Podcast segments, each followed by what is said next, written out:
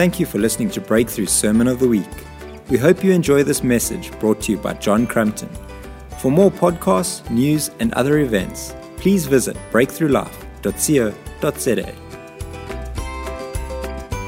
All right. So many good things that the Lord is doing. You know, we can sometimes, because of an incorrect perspective, we think that God is not working. We think, oh, I'm the only one. There was a really, really famous prophet. And he was, I mean, he was quite the dude, eh? He, uh, he did some pretty amazing things. Very powerful guy. And then he was he got to a point where he could only see the things that were in front of him, even though he was very prophetic. There were other things he could not see. Paul, he puts it this way he says, You know, we see through a glass dimly, darkly. We see in part and we prophesy in part no matter how spiritual you are and how prophetic you are, just remember you're just seeing a portion. You're not seeing it all. God's got other things that He's doing with and through other people. That's why we need one another. Cannot be just you and God on your own. We need each other because God is giving different perspectives through others that will add to what we have. We'll get a far bigger perspective, we get the bigger picture. So Elijah was having this fat old whinge and whine session. You've never done that. But anyway, shame, you know, this, this poor guy. And uh, he said, I'm the only one left. And God says, Look, actually, I've been taking care of another 7,000 people who've not bowed the knee to a false God. They didn't take a knee.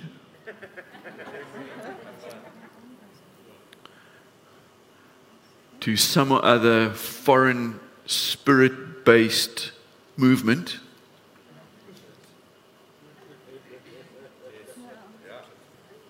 You'd understand the roots of that thing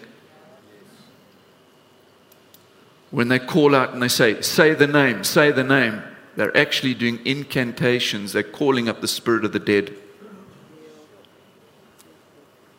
Don't touch that stuff. Light and dark don't mix. Just lost another few people. We're in a culling process here, Daryl. We lost a few people last week. Religious spirits don't like confrontation. A few religious spirits were confronted last week. I wondered what was happening. I soon found out.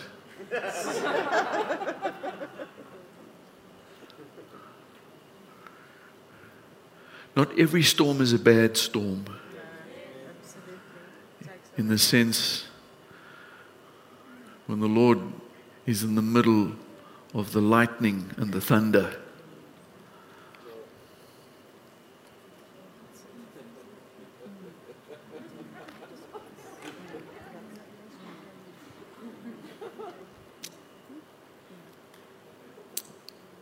Anyway, back to Elijah. He said, There's 7,000 others who've not bowed the knee, and I've been taking care of them. Now, Elijah was hugely prophetic.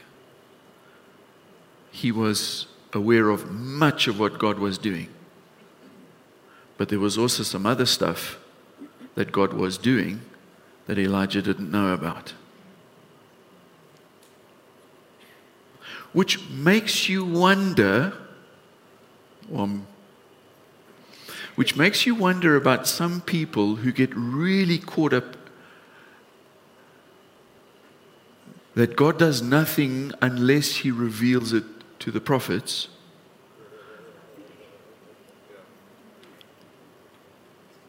Are you, are you kind of like. It's kind of like, well, how come the prophet didn't know what God was doing? If God can do nothing unless he first reveals it to his prophets. There's got to be a context, yeah?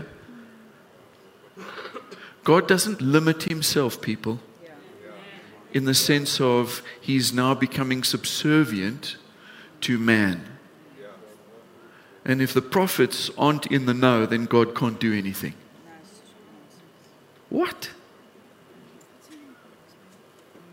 That, that we must grant God permission?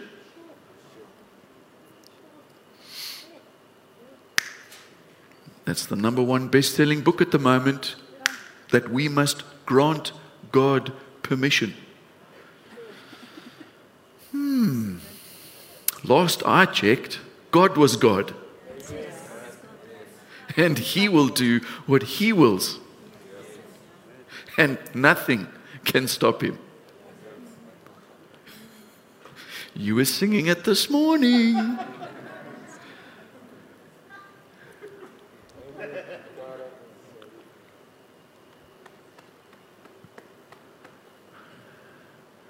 Even something that happened 500 years ago in your bloodline cannot stop the purposes of God. Let's get that thing settled.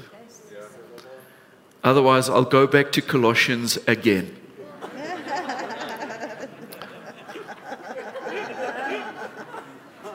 That's not a threat. That would be a blessing. Honestly, that would be a blessing. Once and for all, nailed to the cross. It is finished.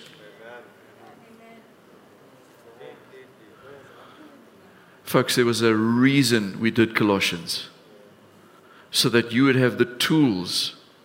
You would be able to feel it. Kind of like, this doesn't feel right.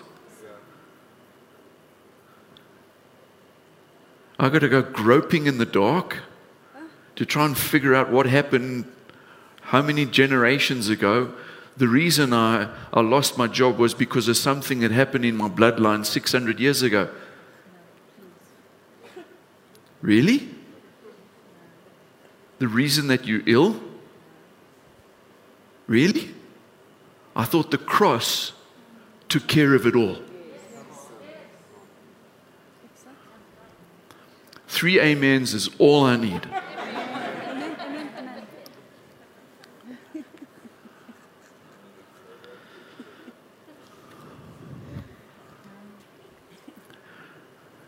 Can we reset the clock and I'm going to start again.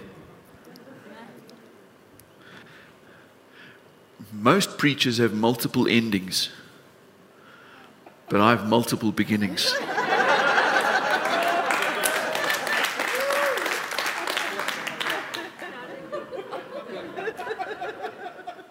I'm going to start again. Good morning. How's the breakthrough family? Oh, so good. Oh, wonderful. I popped into the toddler zone this morning. It was great to pop in there. The, the, the, uh, the, the, online feed is working there. They've got their own surround sound. Great. They've got all these little play stations and whatever in the toddler zone. It's a great place.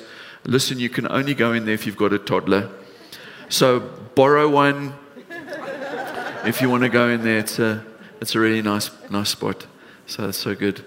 Um, really so glad that you, you guys came. You know, after the storm last night, it was like pretty hectic. Now, Dan and Janelle, they were driving through, they'd been ministering somewhere, they're coming back last night. There was a lightning strike, like right next to their car as they're driving, and they put it on the dash cam. It's pretty, pretty electrifying. That, that moment was it's a powerful moment. And uh, yeah, just amazing how the Lord just, you know, uh, watched over us, we, we actually, you know, we, we discovered that we live in the river of God. and a river runs through it, actually like came in the front door of our house last night. and uh, just like ran through in the foyer and then was heading down the down the passage there. And um, so Rob said, "I think that's prophetic. You know, like you live in the river." It's kind of okay, yeah, we can work with that. I mean, you know that this building actually is built on a riverbed. You know, when we dug up the foundations, you know, well, to lay the foundations, they actually discovered that there, there, there was these, this layer of these smooth stones that were there from, you know, who knows when. But there was like a riverbed that used to run through this, this particular property. So we said, Thank you, Lord. We're built in the river, we're established in the river of God. You know, so we take all these prophetic, prophetic things, yeah? So that's so good. So, uh, yeah, just, just love the fact that the Lord just poured out just the most powerful, you know, cloud burst, just like phew, raining down. Yeah? And sometimes when the rain comes, sometimes when revival comes, this is actually why it ties in with my next start, which is I want to talk about revival. But when revival comes, you know, like when there's a massive outpouring of rain, sometimes things get a little bit, you know, moved around, messed around. Like you look the next day, there's a lot of leaves on the ground. There's a lot of stuff that's just been, you know, washed all over the show. There was a, a tree in our road that came down last night. Like when there's a big outpouring of rain in the natural, sometimes things get disturbed. What do you think in the spiritual realm? When there's an outpouring of the rain of the Spirit, sometimes things get toppled over, things get rearranged, and not everybody likes what God is doing.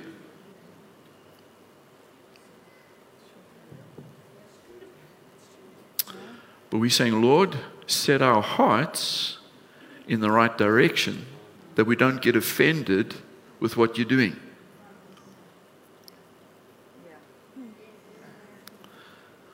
We know from the Bible that when Jesus showed up and he was doing the miracles, oftentimes he would do things that were beyond their particular paradigm. They didn't understand what he was doing and they got offended. These are the people whose, whose whole lives were given towards, you know, spirituality, towards God. But when God in the flesh showed up, they didn't like what he did because he did things differently from the pattern that they'd been accustomed to.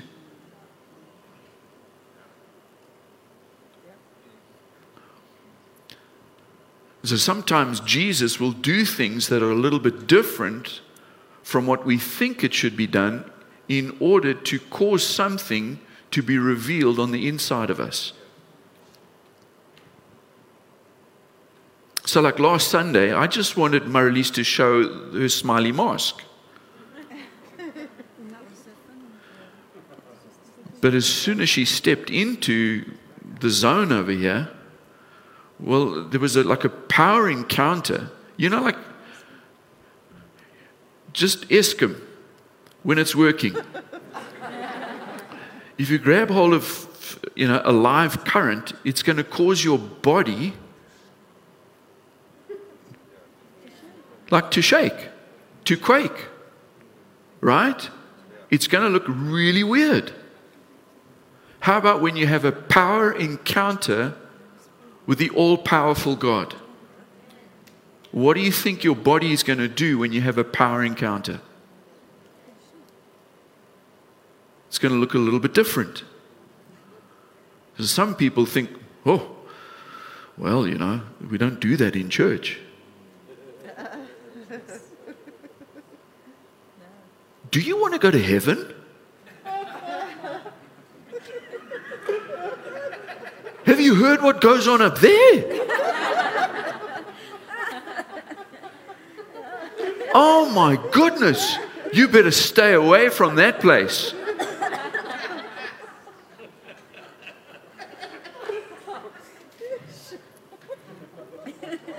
It's crazy up there.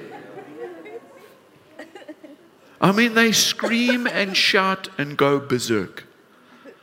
Their worship is like the sound of mighty, rushing, thunderous waters.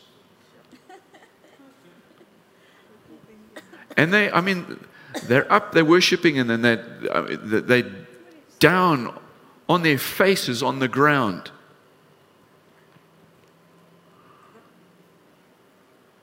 Worshipping. It's a loud place there.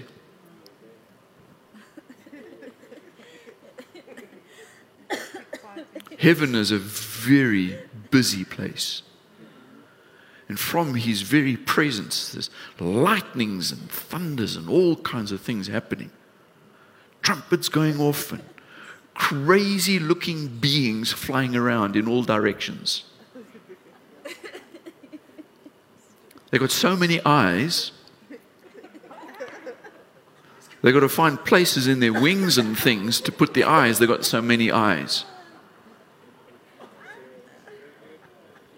This is weird stuff. Heaven. I think many people are going to get very offended. or if they could get offended.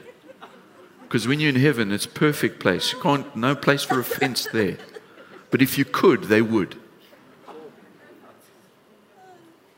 It's kind of like, oh, wasn't quite what we imagined. You know, we just thought heaven was going to be a perpetual church service.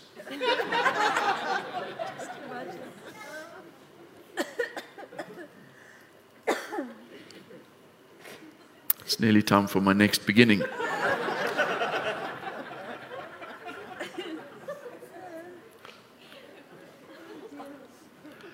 So, what I do want to talk to you about this morning is that we're preparing for revival. God is preparing us in this time and in this season for revival. Now, it's a long preparation. A long preparation. Probably not what you wanted to hear. But I, I, I just want to draw a few things from the Bible, if that's okay. Okay. And I'm not saying that what happened to this bunch of people is going to happen to us in this way. All I'm wanting to do is just to open up and expand and enlarge our minds, our thinking, our perspective. Because let's go back a few weeks. When we think that I am the center of the story. Then I want resolution now. I want rescue now. I want everything to be fixed up, sorted out, hunky dory, ASAP. You got your Sunday go to church face on behind your mask. I'm prophetic, I can see it. All right? So when we are at the center of it, we think that everything needs to work out to make me comfortable, and God exists, and my salvation is there in order for me to be happy and comfortable. But when we come to the point of realizing and recognizing that actually it's all about God, His plan, His purposes, and His plans and purposes are eternal. And the major mind blowing revelation is that God invited us into His story. And we get written in, and it's just like, oh my goodness, His mercy and His kindness and His goodness, He wrote us into His story.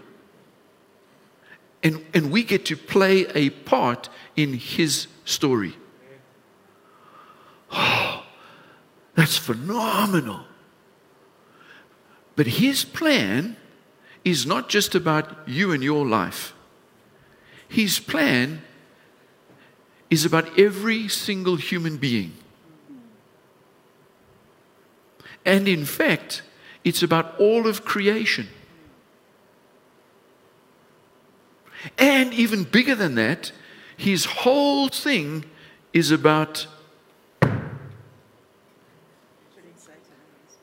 crushing the head of the serpent under his feet. And because we're in him, somehow it also happens to be under our feet.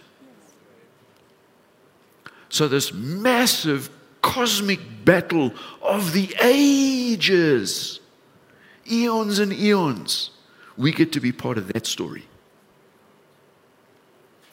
Now, if I'm standing in line at the grocery store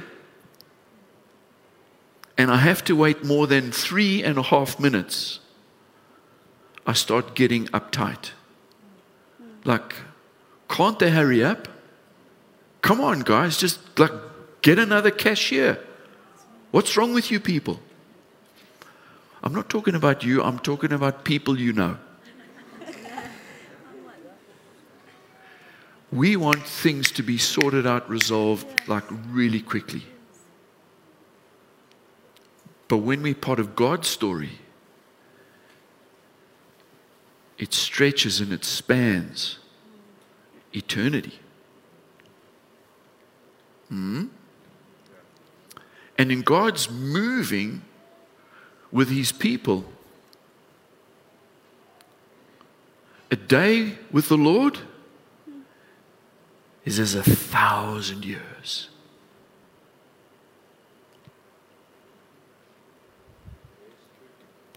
Okay. Now, once upon a time, you like stories? Once upon a time, there was a king, and his name was Saul. Saul started off well, ended up a little bit poorly. His son in law was given the kingdom. His name was David. David was a man after God's own heart. He did some amazing things. He was also human. He did some very naughty things. God looked at his heart, and in some way, God used him powerfully to expand and set up a united kingdom of the 12 tribes of Israel. So he brought together all of the tribes. He had a son called Solomon. Solomon was the wisest man who ever lived and also the wealthiest man who ever lived. He happened to build the first temple. I made a mistake a few weeks ago when I told you that the value of that temple was 16 billion US dollars. I apologize. I went to go and do a little fact check, which apparently is the thing to do these days. No, no, 216 billion US dollars for that temple. Sorry, I shortchanged it by multiples. That's just counting the gold and the silver, the precious stones, all those things. That's amazing. 200 over 200 billion US dollars.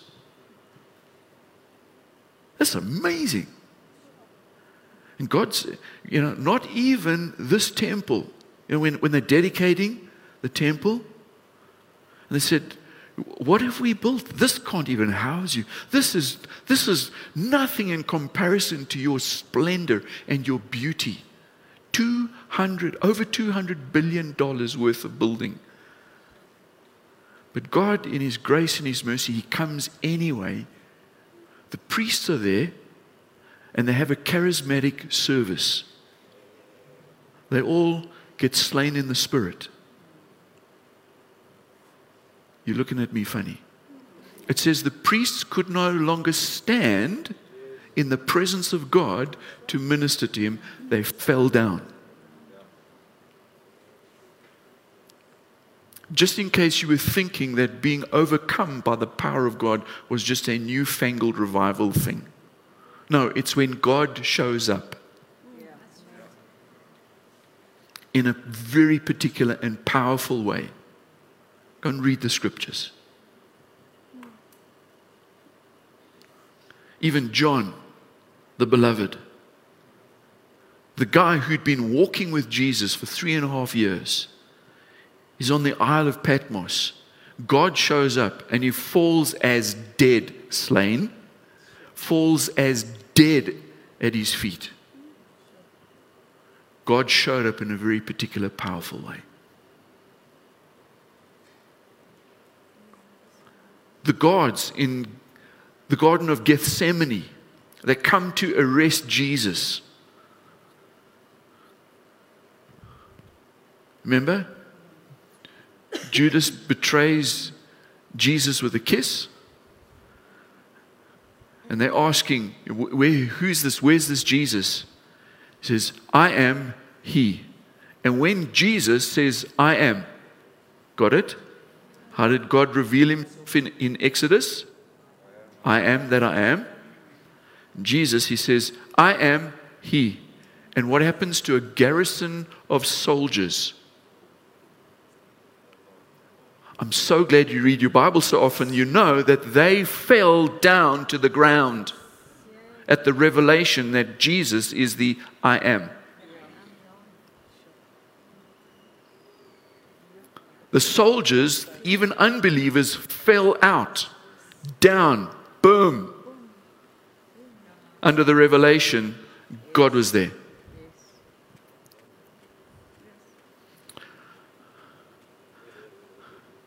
Power encounters with God is not just something new to the charismatic church in revival. Back to the story Solomon's temple. God's glory comes in, it's like smoke, like a mist. Power encounter. After Solomon, he has a son, Jeroboam.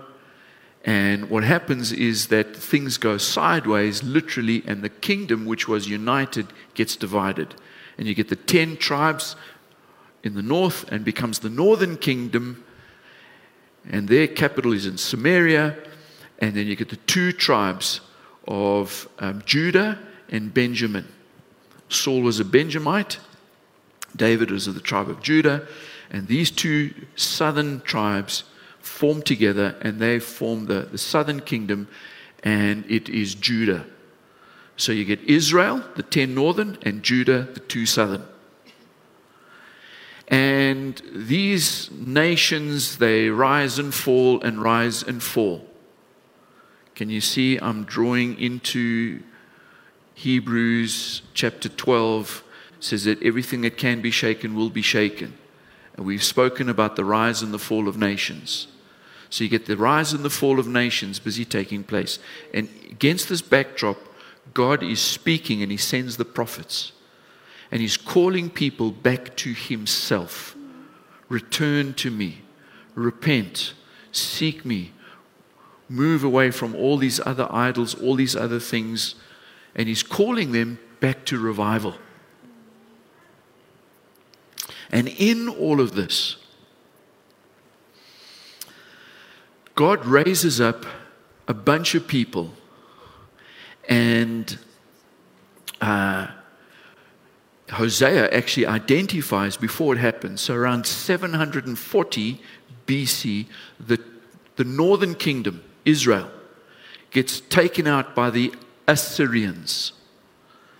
And the Assyrians, under uh, Sennacherib and the, and the bunch, they take them out, and there are two waves of exile or two waves of deportation by the Assyrians of the northern kingdom, about 740 BC. Later on, the Assyrians get taken out by the Babylonians. And a guy called Nebuchadnezzar comes to power, and the, the Babylonian Empire gets so strong that they sort out the Assyrians because they sought out the Assyrians, they start looking for all the tribute, for all the rent, because they're now the new landlord. They're looking for the rent, the tribute from the nations that the Assyrians had conquered. And the Assyrians had conquered the northern territories, right? So now Nebuchadnezzar comes looking for his rent, and this is about 605 BC.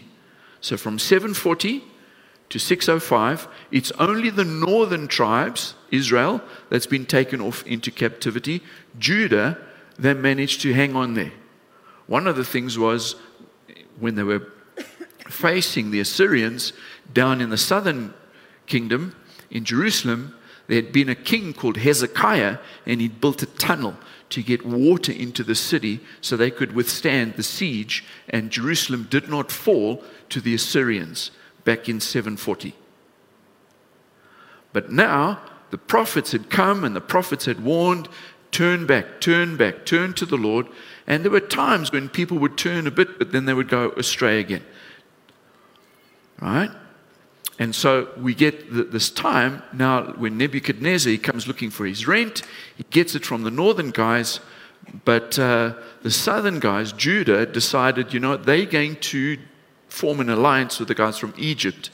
And of course, Nebuchadnezzar didn't like that, and so he said, Right, I'll come and get, uh, get you guys down south. And so he, he got, and so the first bit of exile, if you like, um, was in 605. It was the first of three waves of Judah going to Babylon. And the first one, they just rounded up all, all of the politicians state capture,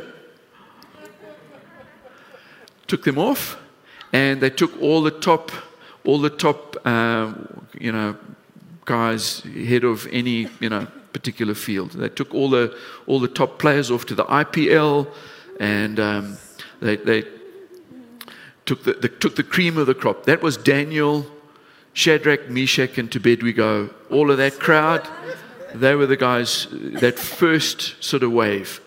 And, um, and then they left in place a king, and they were still to play rent to the landlord who was now Nebuchadnezzar. But then later on, in so that was 605. In 597, the guys got tired of paying rent and they said, No, we're going to form another alliance with the guys in Egypt. And so Nebuchadnezzar said, I have now had enough. So he came and there was a, um, a second um, uh, thumping of Jerusalem and took those people in 597. That was the second wave. All right.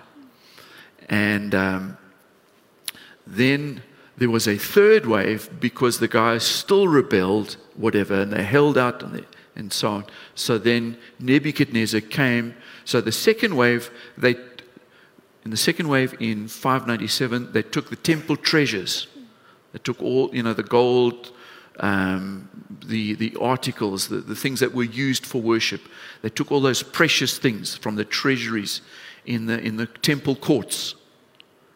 In the temple courts that were used for worship. Just putting it in there. The courts for worship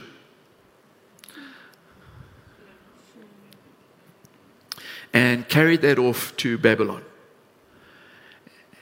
Then, because of the nonsense that, were, that was caused, all the rest of it, he comes back in um, 586, and that's when they destroy the temple. That's where they destroy the palace, all the rest of it. That was in 586, and then they carry most of the people. They just leave behind the sick, lame, and lazy back in, in Judah, but almost every, they, they take the massive amount of people across to Babylon. That's the third wave. So we have the northern kingdoms in 740, the 10 tribes. They have two waves going off to Assyria. Much later, 605, you get the start of the three waves of Judah. They go to Babylon. Okay, you got it. We speak about Babylon as the 70 years of lockdown. So, I've been intrigued about this captivity, about this lockdown, what God said before, during, and after. And I've been so intrigued that I've been camping on this for the last few weeks. And because we're camping together, that's what you're getting. So that's my explanation of why we are where we are. And I'm going to start now with where I really want to get. Good morning. I want to talk to you about preparing for revival. And I want you to know that God takes a long time to prepare for revival. In fact, he was preparing for revival, and it was about 600 years worth of preparation. Even seven, 750 years that he prepared for revival. If we take the Assyrian exile of the northern kingdom, be prepared for about 750 years or so for revival. You see, Jeremiah, in Jeremiah chapter 29 and verse 11, we can pop the scripture up for you. Jeremiah prophesies to the people, and this is when the second wave of the Judah exiles had gone. And he says to these guys, camp there, plant, establish, marry amongst yourselves as the Jewish people, pray for the prosperity, the blessing, the favor of that city. And in verse 10, stick around, it's going to be 70 years. And then he says, For I know the plans that I have for you, declares the Lord. Plans to prosper you and not to harm you. Plans to give you hope and a future. And then you'll call on me and you'll come and you'll pray to me and I will listen to you. You will seek me and you will find me when you seek me with all your heart. That sounds like revival, doesn't it? Yeah? And I will be found by you. It's times when, when God comes near that revival and all these amazing things take place. I will be found by you, declares the Lord. And I will bring you back from captivity and will gather you from all the nations and places where I've banished you or scattered you, declares the Lord. And I will bring you back to the place from which I sent you or carried you into exile. So there's a promise that the Lord is saying, I've got good plans for you, I've got plans for revival. I'm preparing for revival. And part of this, part of what's going on, part of this lockdown is preparation for revival, and I'm dealing with your heart. Oh, don't worry about the finances. Don't worry about your career. I'll take care of all those things. I've got good plans for you. So, build houses and plant crops and, and you know, have children, increase you're going to get through this thing, but actually, this is all about the heart. All of this stuff that you see is that I'm gearing up to bring you back into a place of revival. Isn't that amazing? I think it's absolutely beautiful. And so, Jeremiah, he's back in Jerusalem and he's writing to the guys. Two waves have gone, and he's writing in about 587, which is one year before the third and final wave. He's writing the year before the first temple, that one that was over $200 billion worth. He's writing one year before that thing is going to be destroyed. Come on now. Think about it. Just, you know, it's not back to the future. What are we? We're just going back to the back, back to the past.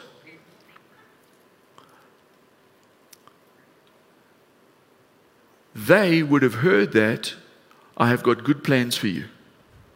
How would they have interpreted? Oh, it's all going to be hunky dory. We're going to come back to this place.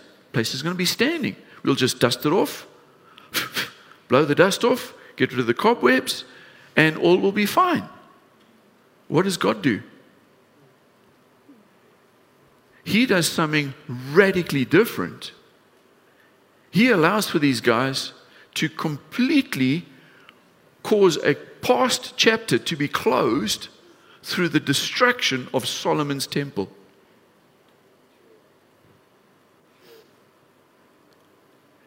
Now, if you were there and you'd listened to Jeremiah's word, I have plans for good, for your blessing, favor, prosperity, not to harm you, but for your good. You've got that prophetic word? What happens one year later? Finito. Was God's word false? You see, if we're looking at only our particular lens, our particular perspective, and things don't work out according to our perspective, we think God has failed us, God's missing it, He's not able, He doesn't love me anymore. Why should I follow this Jesus? But God is inviting us to take a few steps back and to see a bigger picture because He's preparing for a big revival.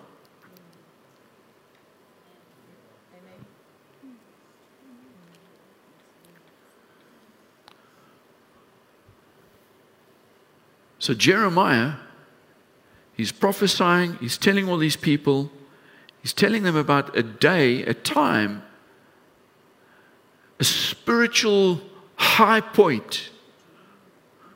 You will seek me and you will find me. I will be found of you.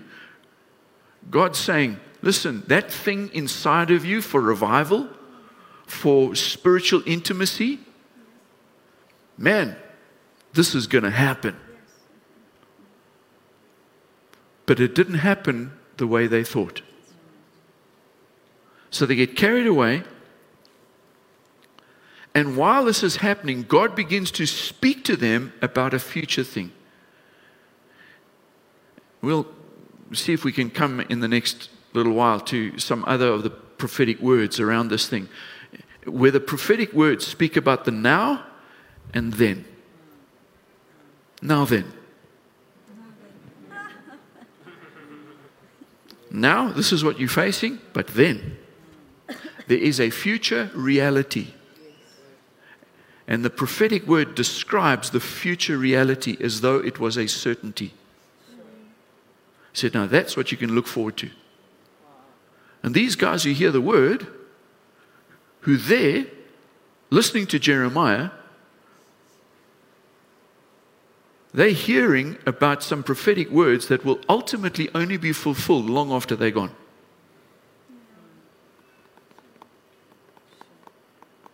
You see, we tend to build just for ourselves immediate comfort, immediate situation.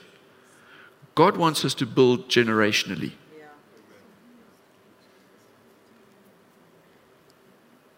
Some of you kind of like remembering, oh, yes, that's right, John, when you came back from sabbatical and you gave us that amazing insight from the temple in Milan that took them about 600 years to build using, I don't know how many different architects over multiple generations and how they stuck to the plan. But that thing was eventually built, and it was built, they built the, the, that cathedral to house the entire population of the city. That's remarkable. Talk about a megachurch, 40,000 people.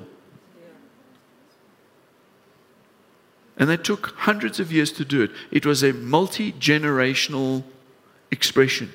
It was a vision that went beyond just who they were in that moment. Some of you remembering when I shared that all those months ago. It's just a year ago. Wow. Okay. Now then. Now it's tough, but there's coming a day. And the Lord prophesies says, I will restore. I'm going to restore physically, financially, relationally, spiritually. That's the, the, the thing. is uh, in verse 14. I will be found by you, declares the Lord, and bring you back from captivity. That is an alternative translation, can be restore your fortunes. I will bring you back from captivity, can be an alternate translation, restore your fortunes. God is able to restore. Not only is He able, but He's willing. It's part of His plan. All right? So, do you remember we looked at a guy called Haggai? Haggai chapter 2. Remember, this is now, okay, let's just go back to the, the timeline. You've got Jeremiah, and he's prophesying in, in the waves of exit as they were being carried off into exile. Later on, Daniel picks up on Jeremiah's prophetic words and he begins to pray. The Babylonians get sorted out by the Persians. Was the Persians, eh? Have I got the correct? And um, Cyrus rises up. And he says, Okay, tell you what, we're going to send you guys back because they had a different um, political system. They were happy to send people back to their homeland and just send us the rent. Didn't have to carry people off into captivity. So they start sending people back, and you get uh, Zerubbabel, he's back there, and you get um, Zechariah and Haggai, and they are prophesying that we must rebuild. Remember, first Sunday back after our, our lockdown, and some people rejoiced when the foundations were done, and other people wept when the foundations were done. And the noise was heard, such a big noise. And they couldn't distinguish between the, the rejoicing and the weeping, but they were all looking at the same thing, but they had a very different response. Okay? Zechariah records that. Zechariah and Haggai, these two guys prophesying around about the same time. And the Lord is encouraging the people in the rebuilding process 70 years later through Haggai chapter 2, verse 6. This is what the Lord Almighty says In a little while, I will once more shake the heavens and the earth, the sea and the dry land. I will shake all nations, and what is desired by all nations will come. Who is the desire of all nations? Speaking of Jesus. All right? And I will fill this house with glory, says the Lord Almighty.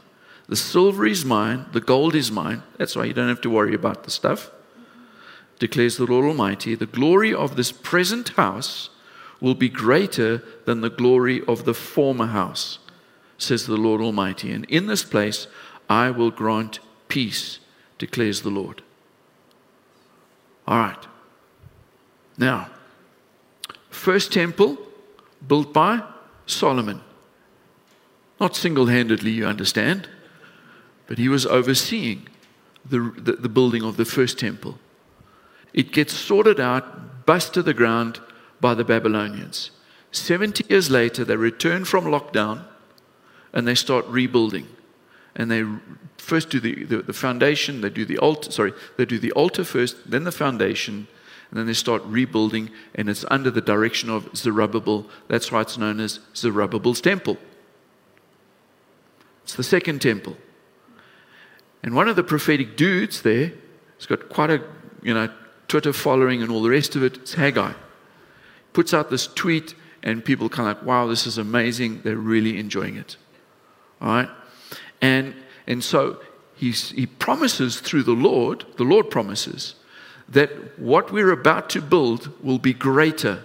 The revival you're going to see is going to be greater than the past revival. The revivals of old, those revivals, those good times when the priests could not even stand up in the presence of God, that, that they would roll on the floor, they would crawl on the floor, they would be flat down on the ground. Those Holy Spirit, the weighty presence of God, the glory, the kabod, the weighty presence of God so filled a place. It was such a weightiness on them, the presence of God, they could not stand. So much glory, you couldn't even see what was going on because there was the cloud of His glory, His presence in that place. Reminded them of a previous revival on the top of a mountain, Mount Sinai, they're up there. There was lightning. There was thunder. There was fire. There was earthquake. There were trumpet blasts. And the people said, Whoa, we're a little scared of this revival. Mo, you go to the top. You take Aaron and the gang with you. You're going to go and have a feast up there. That's okay. We're okay, but we're staying down here. They were scared of that revival. Happy to tell the stories of it almost everybody who's recording and writing about a past revival, goodness, they wouldn't set foot in a current revival.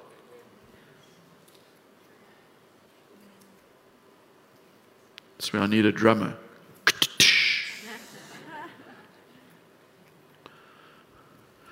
Solomon's temple, glory, revival. The prophet says, there's another revival coming. It's going to be even bigger and greater.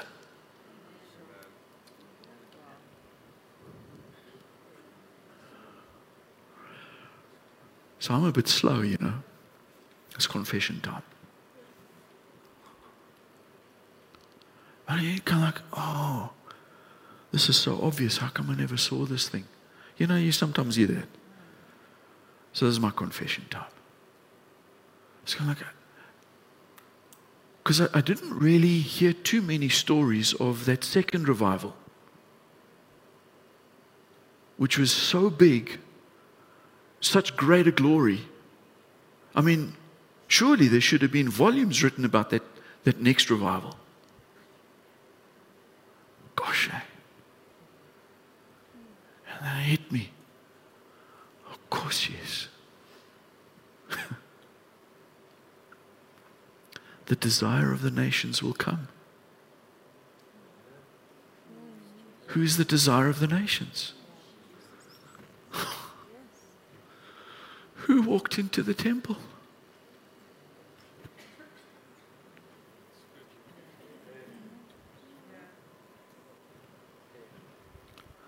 Simeon. He's an old man. He's got a promise from the Lord. He's going to see revival before he dies. He holds the infant Jesus.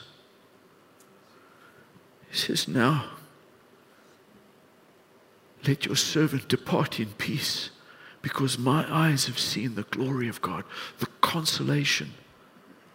Consolation could be translated the comforter, rescuer, savior, consolation the one who came to save. My eyes have seen. It was also code language, the Messiah.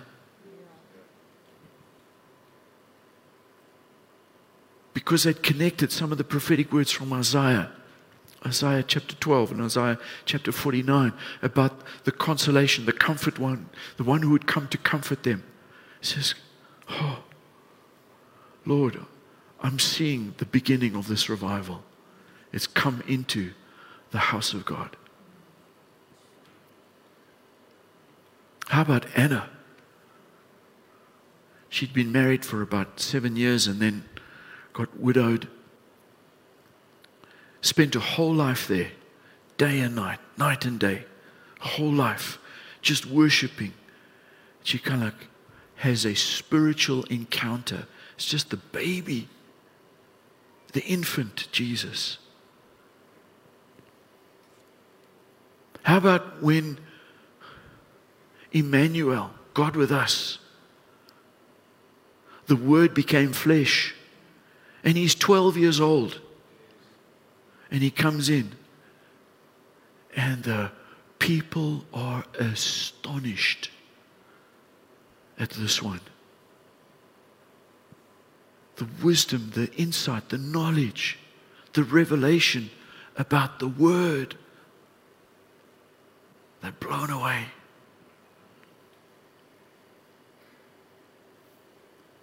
The desire of the nations. He came to that building. And what kind of a revival did he bring? that all who call on the name of the Lord shall be saved.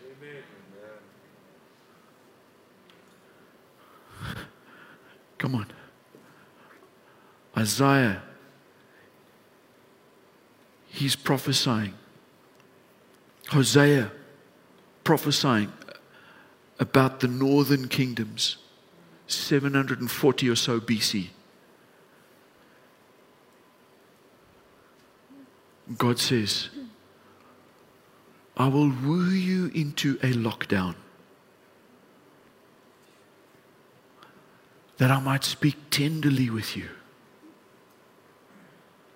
You've, you've played the adulterer. You've gone after other powers and other resource. You've gone after other things. But I'm going to woo you into the desert, the wilderness, the lockdown.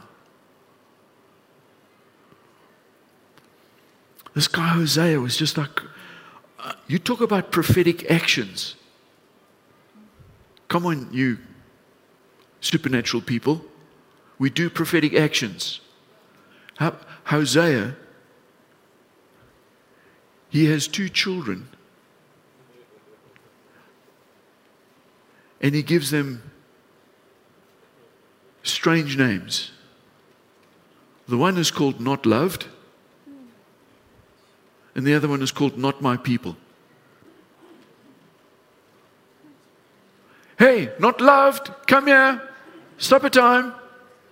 Not my people, clean up the dog's mess. Have you done your homework? Not loved?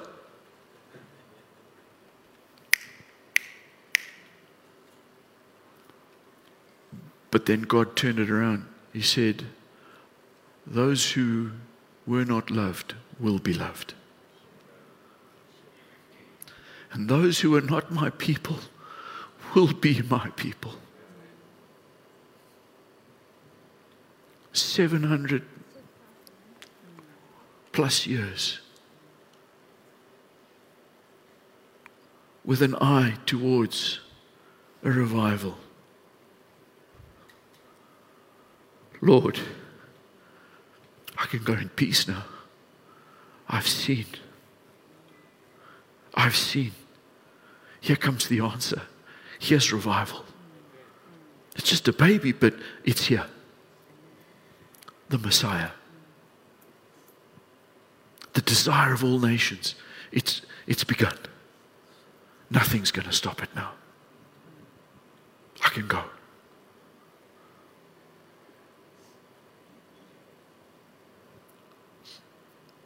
What's my point as I have my first closing?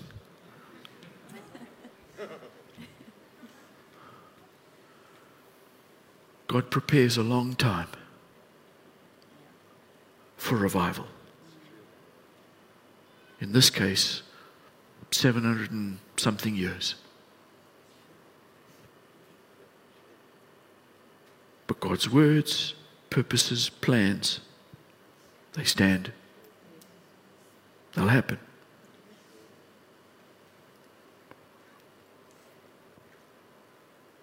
Second closing.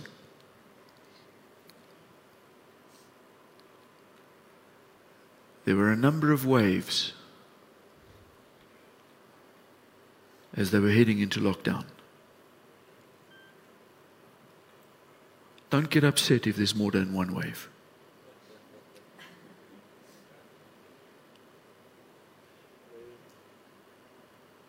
God's not lost the plot. Remember, the story is not just about you, the story is about Him. And remember, Haggai, third closing. He's now on the other side of lockdown. They're starting the rebuild, they're starting getting the revival going. so to speak, with the building up of Zerubbabel's temple. And God says, Once more, I'm going to shake the heavens and the earth. It wasn't at the beginning of lockdown, I will shake the heavens and the earth, the rise and fall of nations. When did this word come?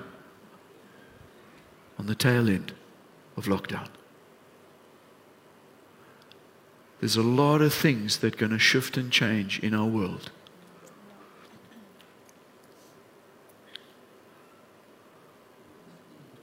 Blessed are the flexible, for they shall not be bent out of shape.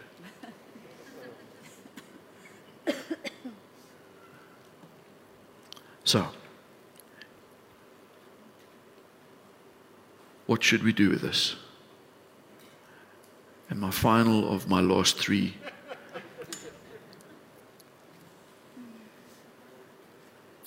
But you also, like living stones, are being built into a spiritual house.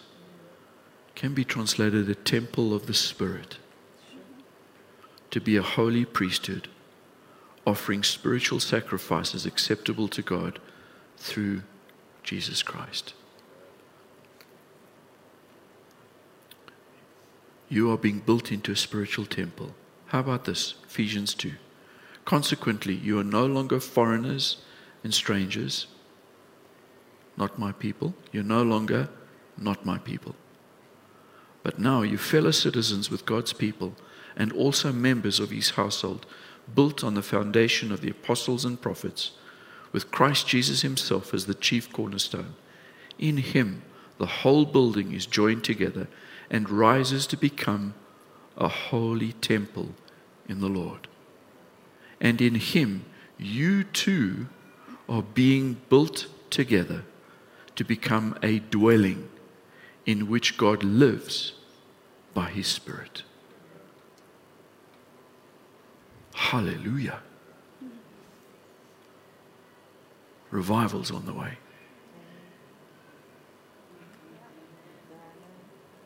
we are being built for revival. Hallelujah. Let's stand.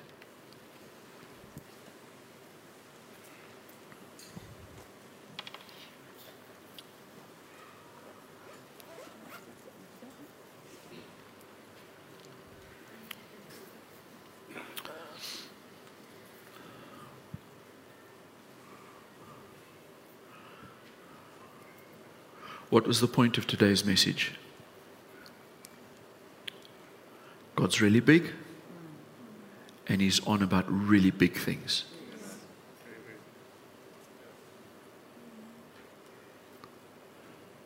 So don't get upset with the tiny little inflections on the graph.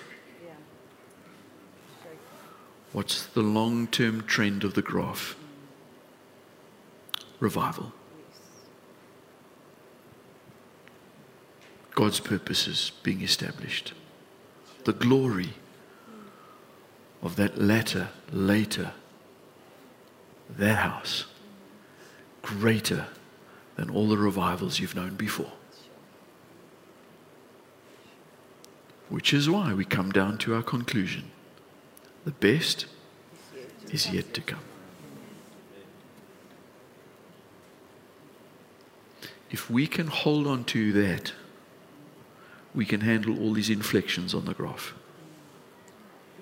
Because we understand that those inflections are actually just little blips. It's not the end of the story. We're moving towards the end of the story. And God is causing us to move in the right direction. Can we pray?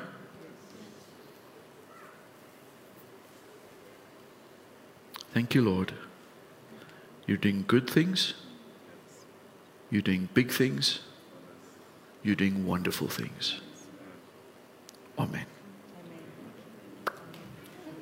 Bless you guys.